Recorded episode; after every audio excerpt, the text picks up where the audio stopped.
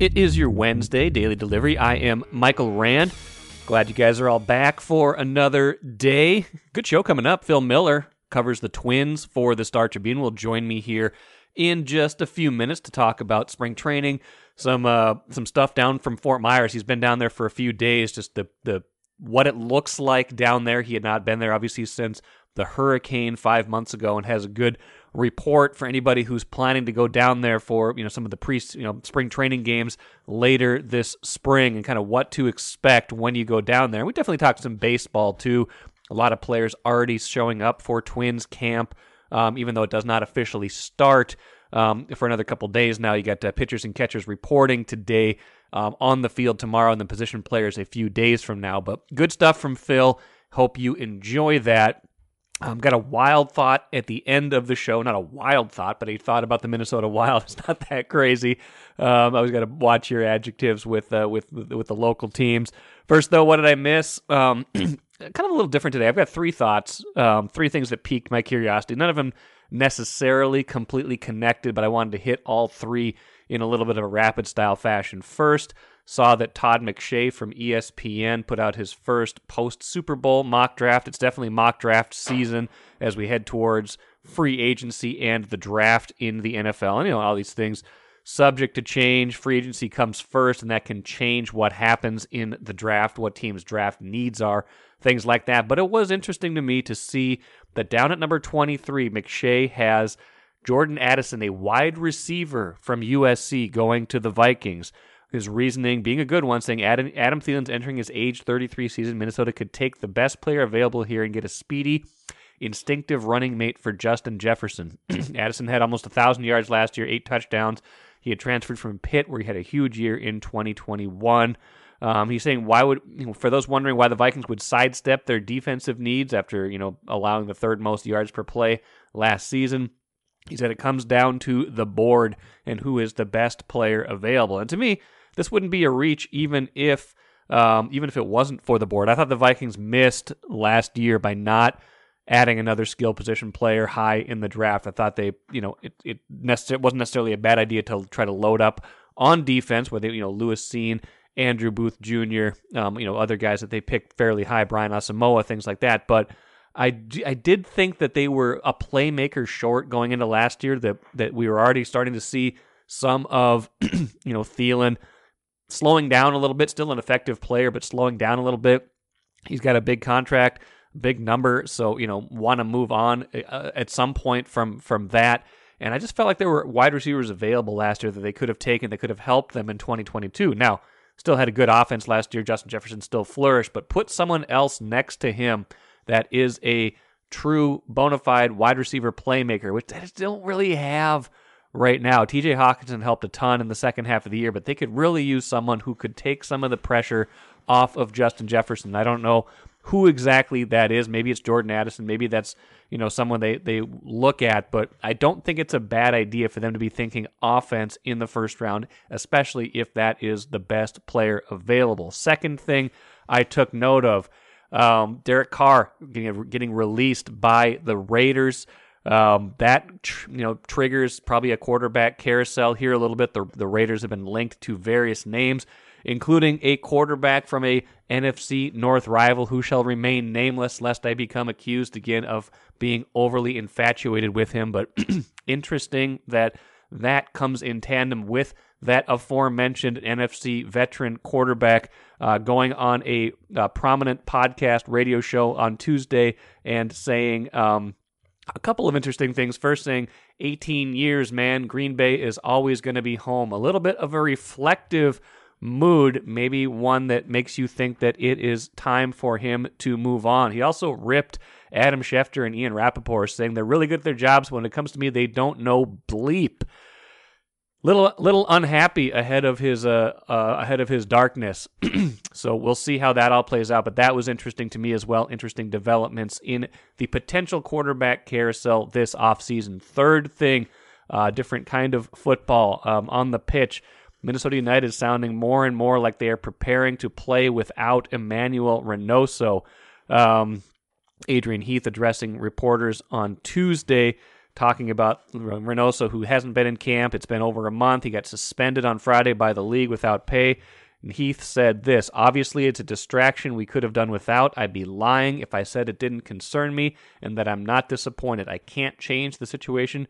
You don't lose one of the best players in the league without it playing on your mind. But the bottom line is we have a game in a couple weeks, and we have to make sure we're mentally and physically prepared for that game. So, interesting how the dynamic and how the language has changed from hoping he's coming here soon. We're getting optimistic to now kind of being at this impasse where they have no idea what's going to happen next and they've got to prepare for a future potentially without Emmanuel Reynoso for an undefined amount of time and maybe forever, depending on how this all plays out. So that was interesting to me that the tone shift and now the Loons get basically preparing 10 days from the, the season opener for life without Emmanuel Reynoso, which will not be easy.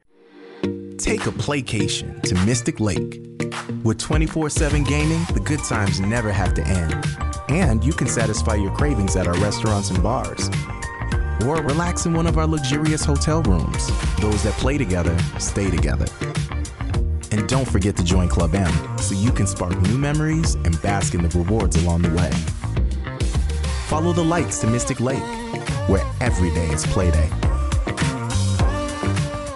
All right, let's bring in Phil Miller right now, covers the Twins for the Star Tribune and is in Fort Myers already for spring training. It doesn't officially start uh, for a couple more days, Phil, as of our talk right now, but um, a lot of players there already. I mean, before you jumped on and before we started recording, you basically said it might as well be the start of camp because a lot of people are there already and getting in some informal workouts. Uh, is that correct?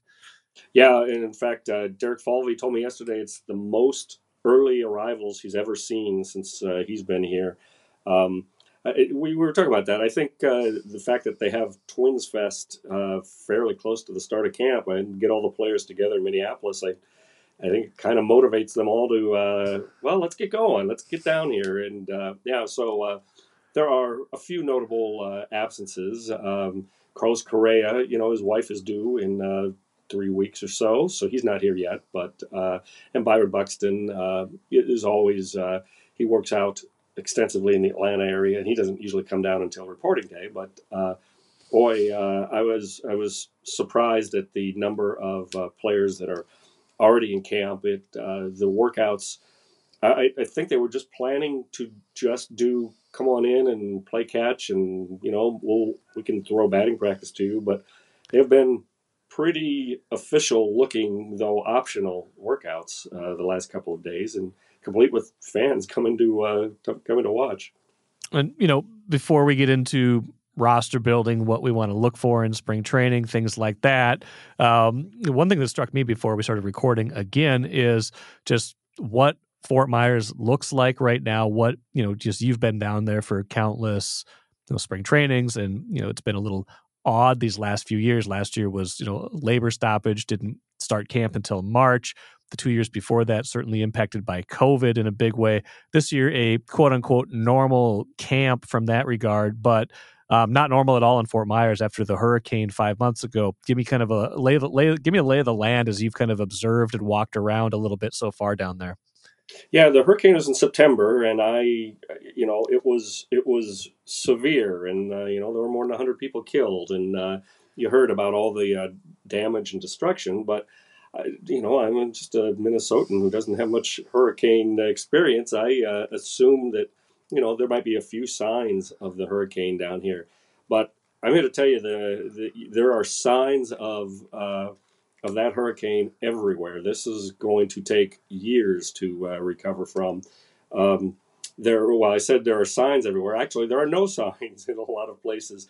it seemed like every restaurant, every fast food place, every pharmacy, every store that had a a big sign out, uh, you know, with a, a, big panel and neon lights behind it. Those are all blown away. Uh, everyone has there's damage uh, everywhere you uh, drive around. There are uh, a lot of places that put up tarps, uh, temporary, because you know there's only so many workers to come and fix some of that stuff.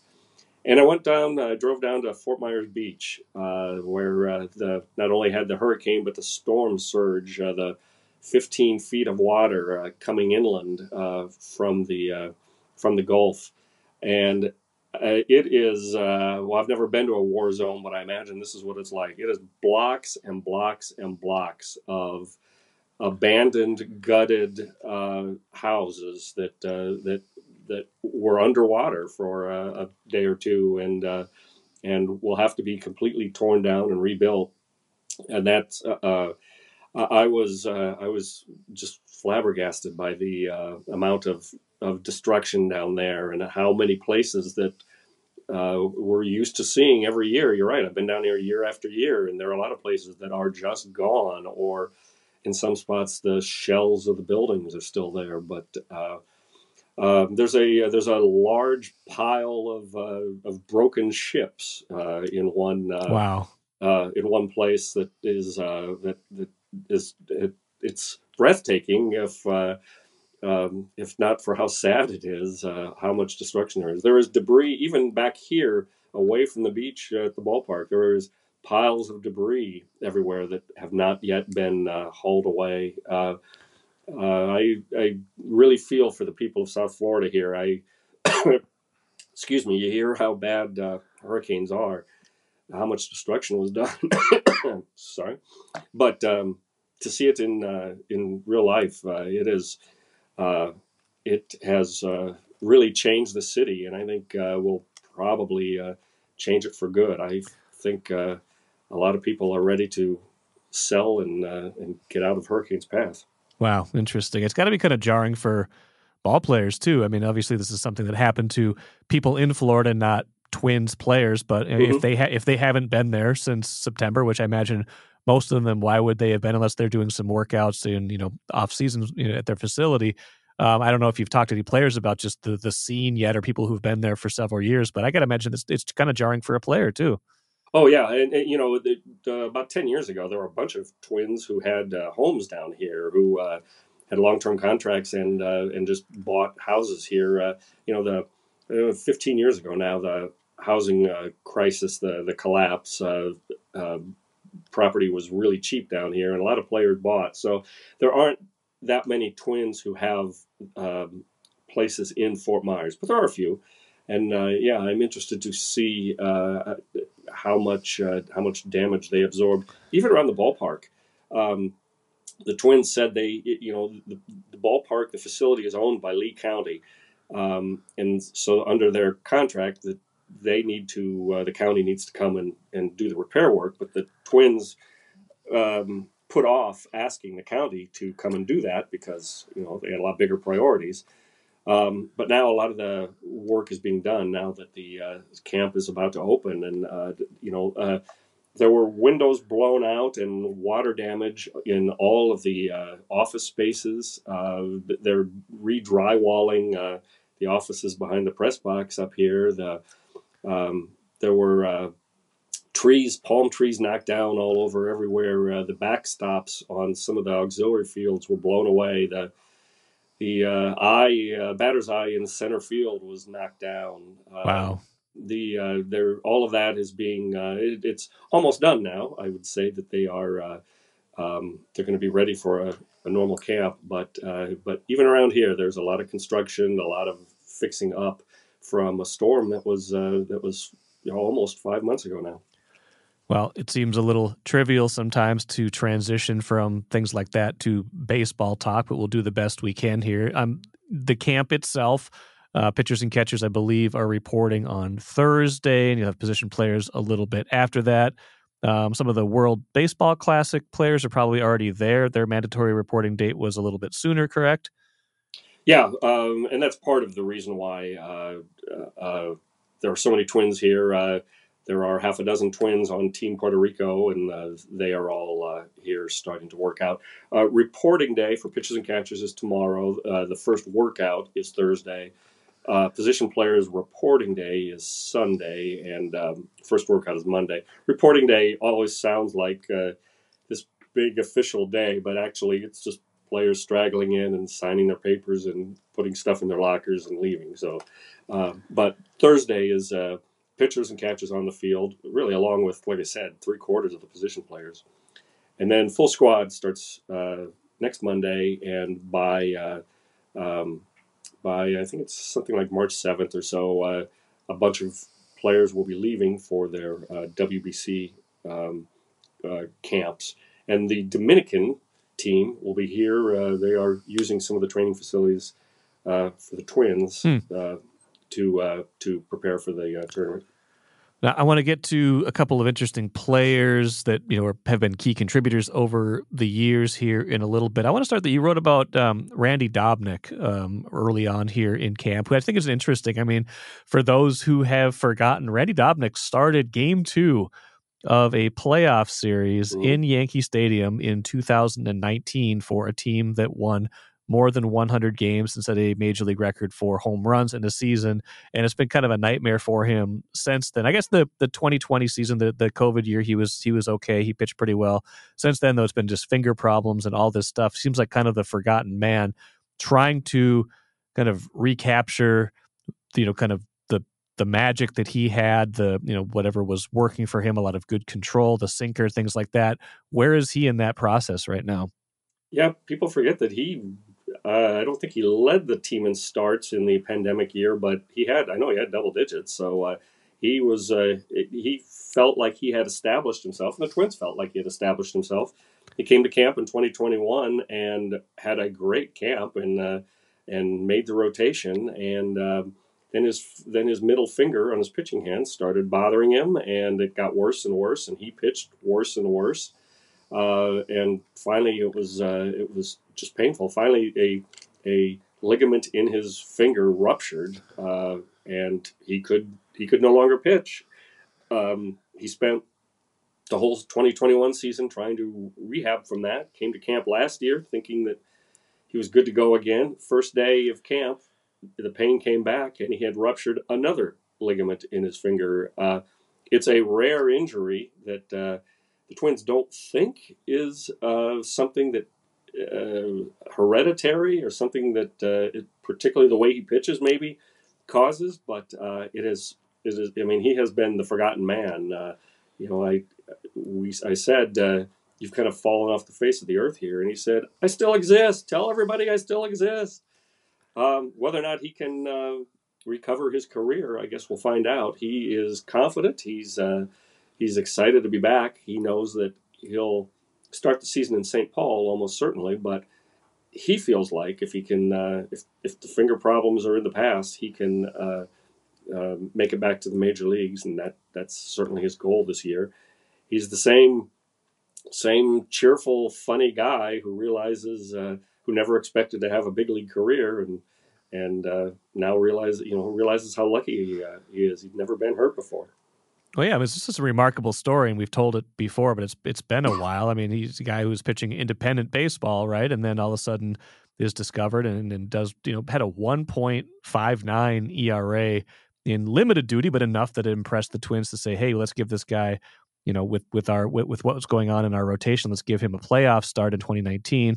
2020, like you said, 10 starts, six and four, an ERA of about four, um, still pretty effective, and then just the the the problems in 2021, one and seven, 7.64 ERA, a guy that they were probably at that point counting on, and maybe an unsung part of what went wrong in 2021. But yeah, if he's got anything close to what he was showing in 2019 and 2020, that would obviously be a boon for them as a at least as depth um, kind of going forward.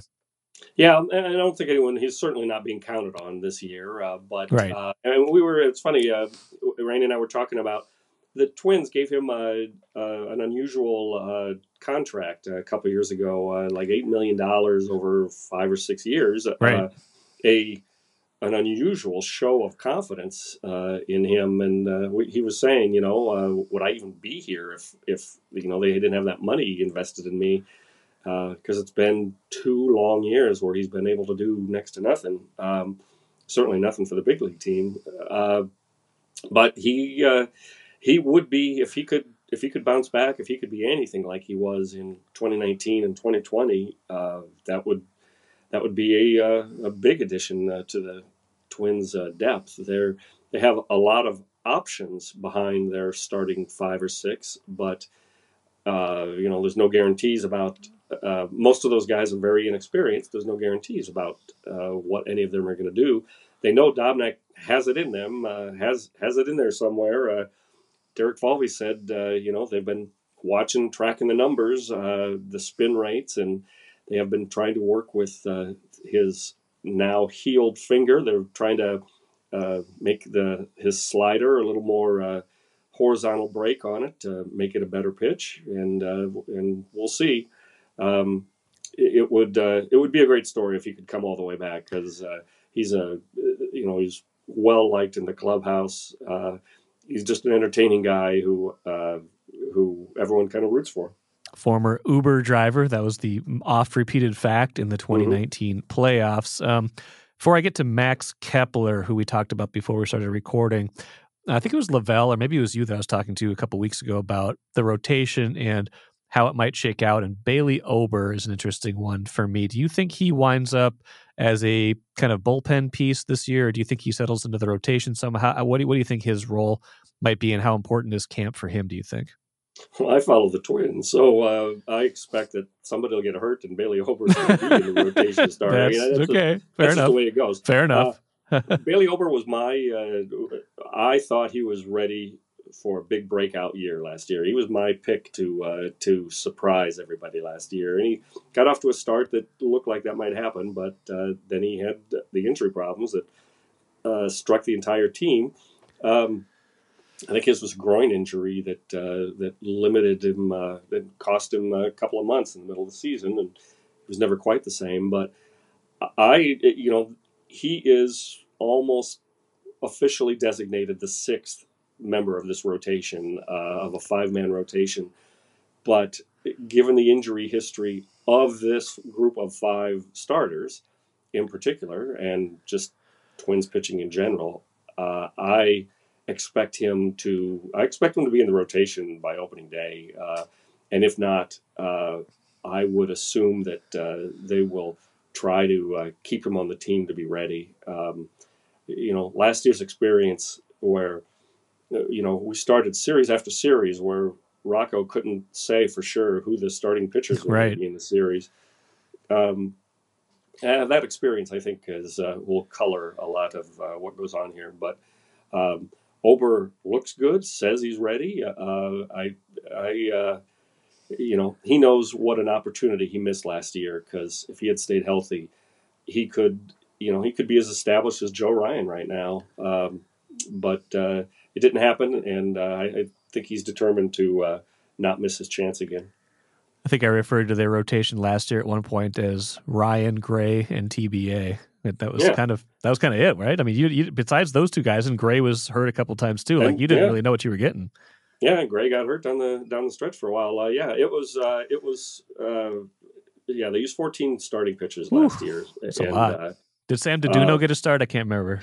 yeah, it was. It felt a lot like that. Uh, so, um, uh, you know, he's the he's the sixth guy. He kind of sort of lost his spot in the rotation when they traded for Pablo Lopez, but I don't think he comes into it thinking that, gee, there's no room for me. Uh, I think he comes into it thinking I'm going to be part of the rotation, and uh, and we'll see how that happens.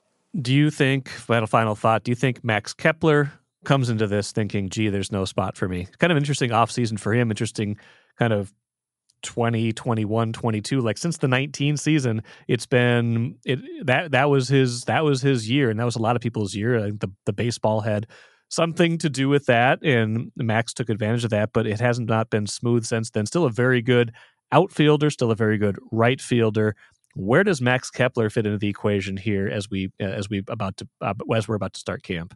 It is a weird offseason for him because he kind of dropped out of sight. He kind of he kind of lost contact with the Twins. Uh, hmm. I think he probably heard uh, the rumors. He was he he had a lot of problems last year. Uh, he, had a he had an OPS below seven. Uh, yeah, uh, you know it, he just could not find himself at the plate.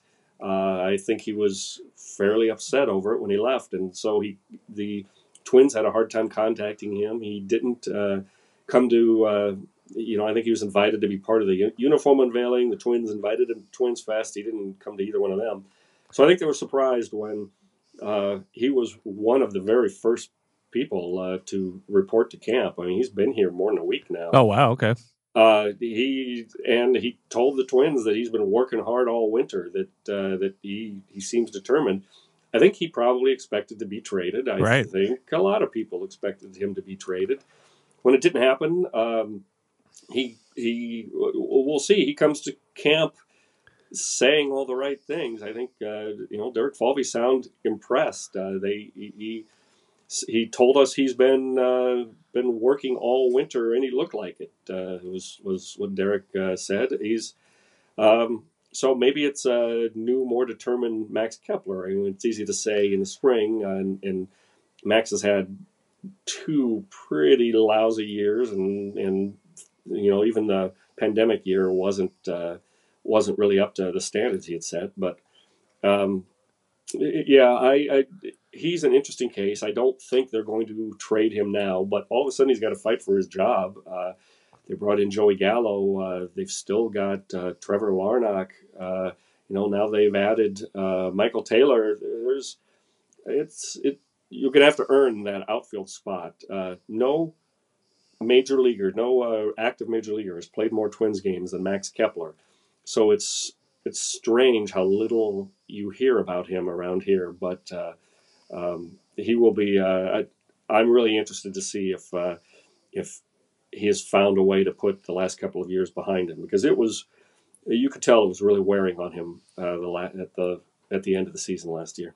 Well, and they have made trades this deep in the off season. It's not like they couldn't still move him if a deal presented itself or a team suddenly needed outfield depth. But you're right; he's it's the middle of February and he's still here, and it's not like he doesn't have value. And with all the outfield injuries they had last season, with Buxton's you know perpetual uncertainty, it does not eh, hurt to have outfield depth and certainly outfield depth that is good in the field as well. But yeah, just interesting. I, I it did it did strike me when you told me that he's the, the, got the most games of any active major leaguer as a twin. It does it does feel like he's a little bit forgotten at this point. You're saying he's not like really on the signage or in any of the real kind of promotion of this team, and he has he's been kind of a background figure for a while. I guess he doesn't strike me as an outsized personality, um, but maybe if his if he's ready to play this year and has improved in that area, maybe that uh, maybe that's how he makes his mark right now.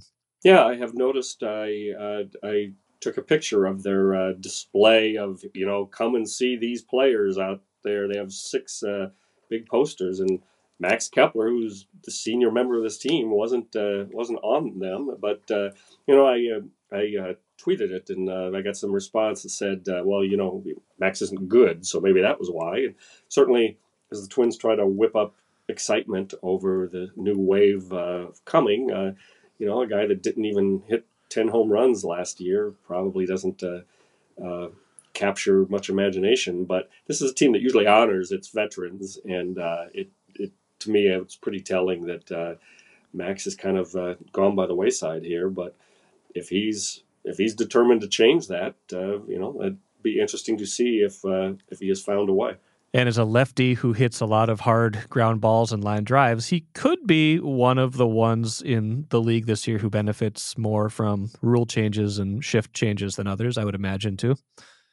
Yeah, you. Uh, I think the Twins would rather he uh, benefit by hitting the ball in the air and deeper than uh, than you know hitting more singles up the middle. But uh, you know they'll take what they can get. I I think the extent that that is going to help him is a little exaggerated. Yeah. But, uh, but uh, you know, the, the guy uh, the guy didn't hit uh, what did he hit like 225 last year. I think uh, yeah.